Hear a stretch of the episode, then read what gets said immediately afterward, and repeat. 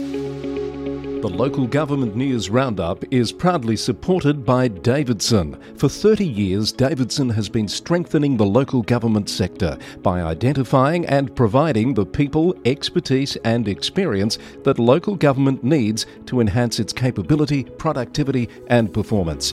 Davidson is nationally recognised for its executive recruitment services and over the past four years has built a business advisory practice rapidly evolving into one of the nation's foremost and trusted local government business consultancy firms. The Davidson methodology and approach is simple thinking beyond now and aiming to be a valued partner with your local government, not just for the immediate project, but for the next 30 years. Speak to Justin Hannay or Seamus Scanlon to find out more, or head to davidsonwp.com.au. Davidson, your future, your partner.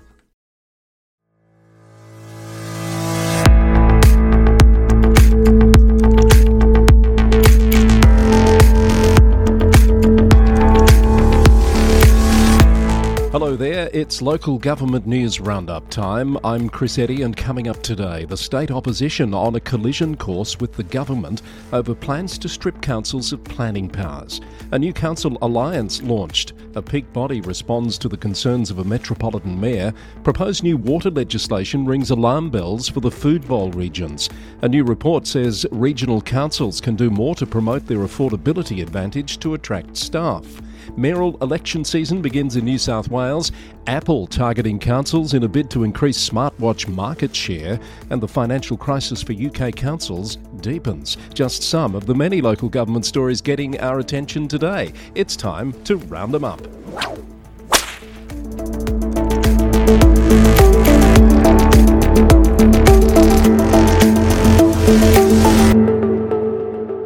It's great to have you with us for the local government news roundup wherever you're listening across Australia or around the world. Our podcast is brought to you by the Victorian Local Governance Association, the national broadcaster on all things local government, and by SnapSend Solve, in the business of keeping shared spaces safe, clean, and great to be in.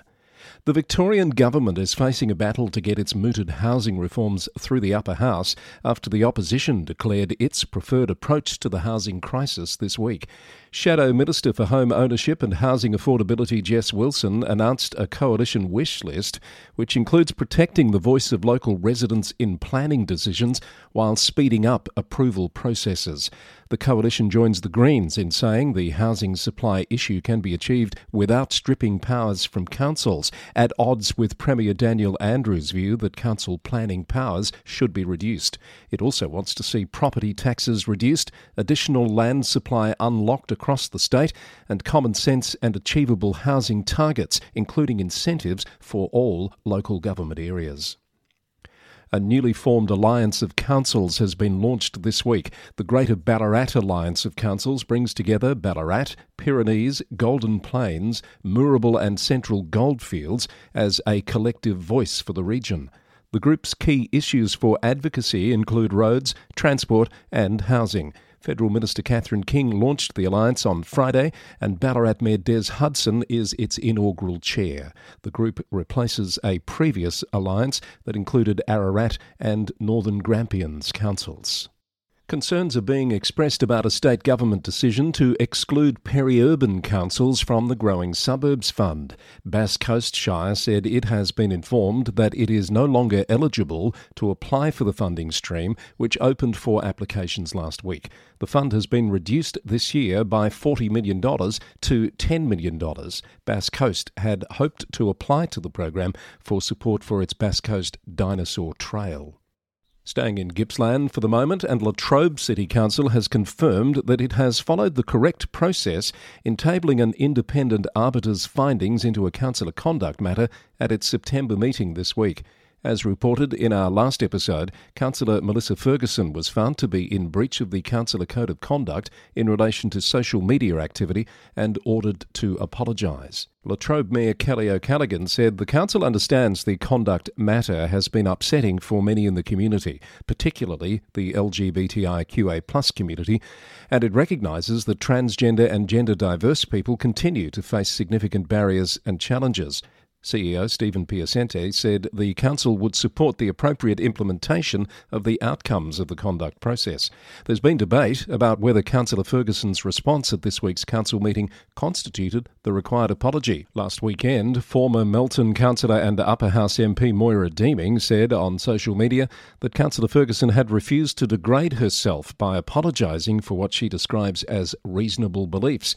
Ms. Deeming has slammed the arbitration outcome, describing it as a kangaroo court and an outrageous assault on a constitutional right to political communication and freedom of speech.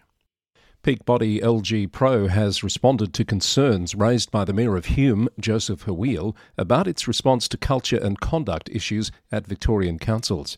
Councillor Haweil said at a recent council meeting that he was disturbed at the language used in the LG Pro's submission, as reported in the media. An LG Pro spokesperson told the Star Weekly that it had apologised for any offence caused and offered Councillor Haweil an opportunity to discuss his concerns. It said some of the commentary was not an accurate representation of the sensible reforms it was calling for in good faith. A new water bill proposed by the federal government would have detrimental effects on the horticulture industry and the wider Greater Shepparton region, according to the council. Mayor Shane Sali said this week that the bill, which could see 450 gigalitres of water taken from local irrigators through buybacks, would have a significant impact on regional communities. He said if the bill is passed, the price of fruit and vegetables will rise, adding to pressure already being felt from a cost of living crisis. The Water Amendment Bill was introduced to Parliament this week and would see legislative changes made to the Murray Darling Basin Plan. Councillor Sali said the region would fight for a better outcome to protect the region from job losses and economic uncertainty. Monash Council has introduced new gambling harm reduction measures that will see the council's community spaces free from gambling advertising and sponsorship. The measures will apply to sporting pavilions, club rooms, and recreation centres as well as traditional council spaces like libraries, offices, and maternal and child health centres. Mayor Tina Samardzija said Monash is one of the 10 local government areas in the state for electronic gaming machine losses, and the new bans on advertising and sponsorship are part of a broader approach to reducing the harms caused by gambling in Monash. To today's Victorian Briefs, a proposal to build community batteries in 18 council areas across regional Victoria has received funding from the state government. The Regional Greenhouse Alliance project will develop a business case for neighbourhood batteries at sites servicing a high value community need such as emergency shelters and other critical community facilities. Work on the project will continue through August next year. Strathbogie Shire Council is calling on its community to help name its new magpie sculpture. The recently unveiled three and a half metre installation is already drawing crowds from across the region and beyond. The name will be selected from a list of entries and announced at the Euroa Agricultural Show on the 28th of October. And Wellington Shire is urging property owners in its municipality to take advantage of its no fee green waste initiative in November to prepare for the bushfire season. Mayor Ian Bye says it's important to recognise an elevated risk of bushfires this year, and the Council's no fee green waste in November is an incentive for people to clean up their properties. A new report has highlighted salary differences between regional and metro Victorian councils and ranked them in terms of comparison against house and rental prices and employee commuting times. Recruitment agency Planned Resources has prepared the report, and its public sector business manager Cindy Tran says it shows while regional councils are good at promoting the livability benefits of their areas, more should be made of the affordability benefits. A lot of the regional councils here that are at the top of the charts, I think there's an opportunity for them to look into this affordability factor and then use it as an advantage in terms of their promotional message or in terms of the approach to potential candidates or employees and attract them to the region. Ms. Tran says affordability is a less attractive proposition for metropolitan and fringe councils, and their approach to attracting staff should take a different focus. I think there are more works to do, not in terms of stressing uh, in this affordability term, uh, because it's a bigger issue that the councils couldn't solve, but it's more about how do they evolve and change their workplace policies to accommodate flexibility, accommodate more assistance to employees who can't afford to live in a suburb, but who is willing to you know, work for the council with greater flexibility, greater um, inclusive, supportive working cultures. The report finds councils in the Grampians and Loddon Mallee region scored best on salaries to local housing comparisons. Metro councils Wyndham and Melton scored best on comparisons of income to rental prices for band 5 to 8 employees. You can find out more about the report from the link in our show notes. You're listening to the Local Government News Roundup with Chris Eddy.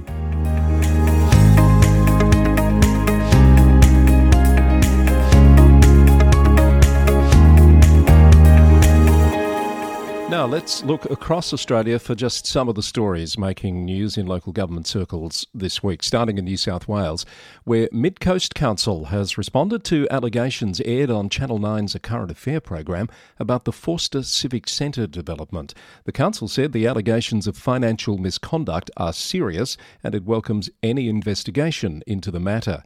The development includes commercial and residential space, as well as a council run library, visitor information centre, and customer service Point to begin operations next month. Subcontractors have engaged in social media activity about non payments for their work on the building, with which the council says it is not associated. The council's general manager, Adrian Panuccio, said that no evidence, complaint, or information with respect to the allegations have been received by the council. Dubbo Regional Council has appointed consultants to undertake an in depth review of the Council's financial position. AEC Group will undertake the work and deliver recommendations to support a financially sustainable future. Mayor Matthew Dickerson said the review will aid in exploring options with the community to address long term financial challenges, which he said have arisen for a number of reasons. They include increasing demand on services, cost shifting, and ageing infrastructure. The review is expected to take about five weeks to complete.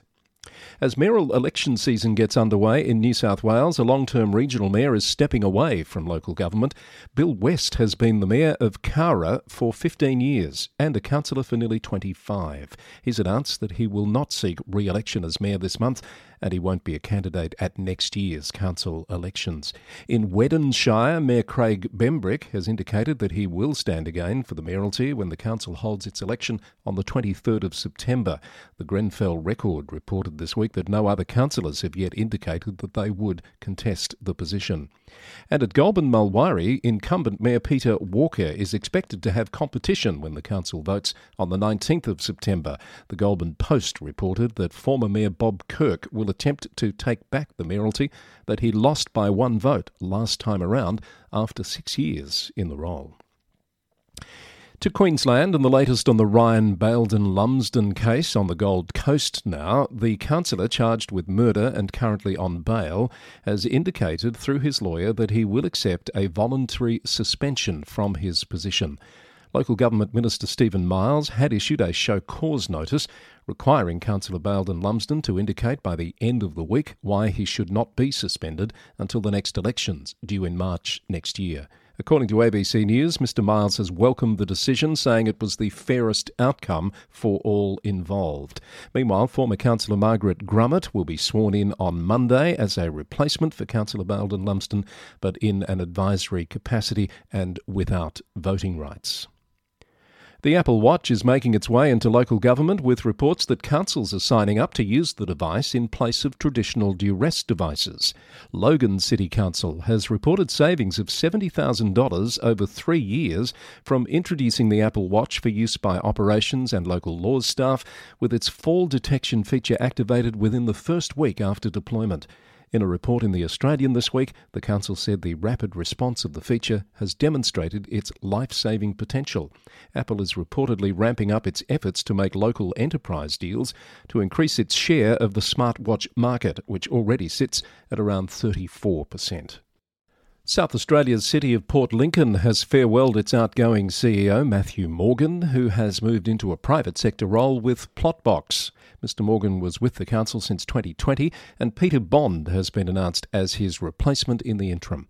Mr. Bond had been helping out in the General Manager, Environment and Infrastructure position at the Council before being offered the interim CEO position. The Council says it's currently finalising the recruitment process for the CEO position.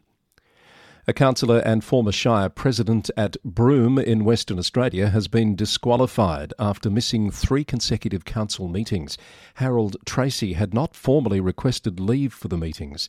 In a statement, the council said it recognised there were unfortunate circumstances understood to be relating to the death of a spouse. CEO Sam Mastrolembo said Councillor Tracey would be a significant loss to the council after many years of leadership, including six years as Shire President. An extraordinary election will be required to fill the vacant seat. Two councillors at the town of Mosman Park are stepping down from their roles halfway through their terms. Perth Now reports that Councillor Josh Allsop has resigned due to a pending move overseas. His decision comes just weeks after colleague Robert Nash announced that he would be stepping down. Councillor Nash's position will be filled at the upcoming elections. However, Councillor Allsop's resignation has come too late to be filled this time around. It's expected that it will be filled at an extraordinary election early next year. Perth's Lord Mayor Basil Zempilas has ended speculation about his future with confirmation that he will again seek election to the role. Perth now reports there are three contenders for the position, down from seven in 2020. The other two contenders for the election next month are former Deputy Lord Mayor Sandy Anghie and 24 year old Will Leyland, who is also standing for a councillor position. Election day is Saturday, the 21st of October. And the City of Melville has appointed its current Director of Community Development, Gail Bowman, to the position of Chief Executive Officer. Ms. Bowman will be the city's first female CEO and takes over in late November when Martin Tieleman finishes his five year term at Melville. Mayor George Gear welcomed and congratulated Ms. Bowman on her appointment. She brings extensive experience in local and state government to the role, including a strong background in corporate strategy and governance. Some national briefs for you. Launceston Councillor Joe Pentridge has accepted a caution after being found in breach of the Council's Code of Conduct. A panel found that he should have declared a conflict of interest when voting on a planning matter due to an ongoing Supreme Court case. The panel report has been formally received by the Council. Snowy Monaro Regional Council has selected a preferred applicant for its CEO position, but it's not yet ready to announce who that person is. Councillors met in Cooma on Friday morning to make their decision, with contract negotiations now underway. The Council says it expects to share news of the appointment next week. And Western Australia's Shire of Denmark has chosen David King as its preferred applicant for its Chief Executive Officer position. The Council says it received more than 40 applications for the role.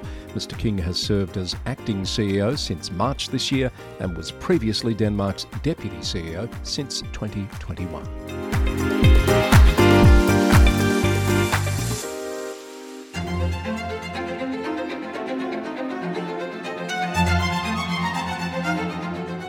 Now, on the local government news roundup, it's time for the international spotlight. All eyes are on the UK at the moment, with council finances firmly in the spotlight, and questions still swirling around how Birmingham, said to be Europe's largest local authority, found its way to effective bankruptcy. More councils are sounding alarm bells this week. The City of York Council has received a report urging immediate action to cut outgoings, with a predicted overspend next year of £11.4 million. The BBC reports that the council has been warned it will soon exhaust its reserves if it doesn't reduce spending. Rising costs in adult and children's social care have been cited as the major contributors to the predicted overspend. Meanwhile, Kirklees Council in West Yorkshire is trying to rein in an estimated £47.8 million crisis, and Shropshire Council last week considered but decided against issuing a Section 114 notice. Its reserves are practically gone and it's trying to save £51 million this financial year. A BBC investigation has found the average UK council deficit now sits at £33 million.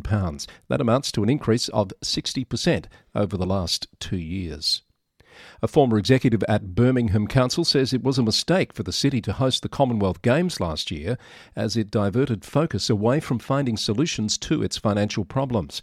Max Corler was appointed in 2019 to help the city deal with serious problems, but the Games used up much of the political and managerial capacity needed to address underlying problems, according to Mr. Corler.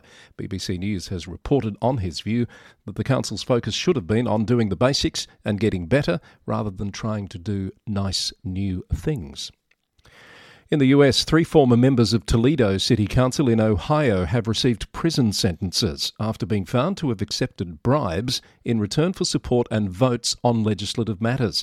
The two men and one woman, aged between 67 and 74 years of age, received sentences ranging from four months to 24 months imprisonment.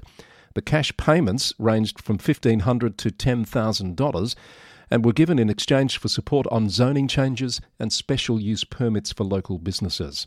The case was investigated by the FBI, which said finding and investigating public corruption is one of its highest priorities. In California, a corruption scandal in the city of Anaheim has prompted calls from residents and activists for reforms which they say are being ignored by city council members. The Voice of OC reports that local groups are holding their own public forums to discuss alleged corruption at City Hall and to form their own recommendations for reforms after a former mayor pleaded guilty to public corruption charges. City Council members did not attend the forum, but some have said they would be interested in exploring the city putting on its own public forum.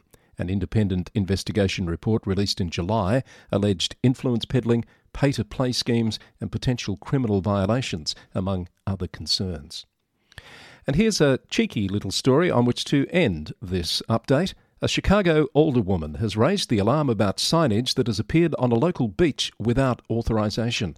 Maria Hadden, a representative on Chicago City Council, took to Facebook this week to warn people that the sign declaring the beach as a nude beach was not legitimate. Fox News reported that the older woman helpfully advised people that some clothing was still required at all beaches under the control of the city, and that the unauthorised but very official looking sign had been reported for removal. There's a link to that story and all of the other stories that we've mentioned on the program today in our transcript on our website at lgnewsroundup.com. This edition of the Roundup was recorded on the 9th of September 2023 and brought to you by the Victorian Local Governance Association with support from SnapSend Solve. While you're at lgnewsroundup.com, check out our latest breaking news updates and learn how you can support the Roundup by becoming a subscriber through a small monthly contribution, which you can cancel at any time. My heartfelt thanks to those who have taken out subscriptions so far. It's great to have your support. The local government news roundup is recorded in the city of Greater Geelong, Victoria, on the land of the Wadawurrung people of the Kulin Nation. I'll have more for you next week. Until then, thanks for listening and bye for now. Thank you.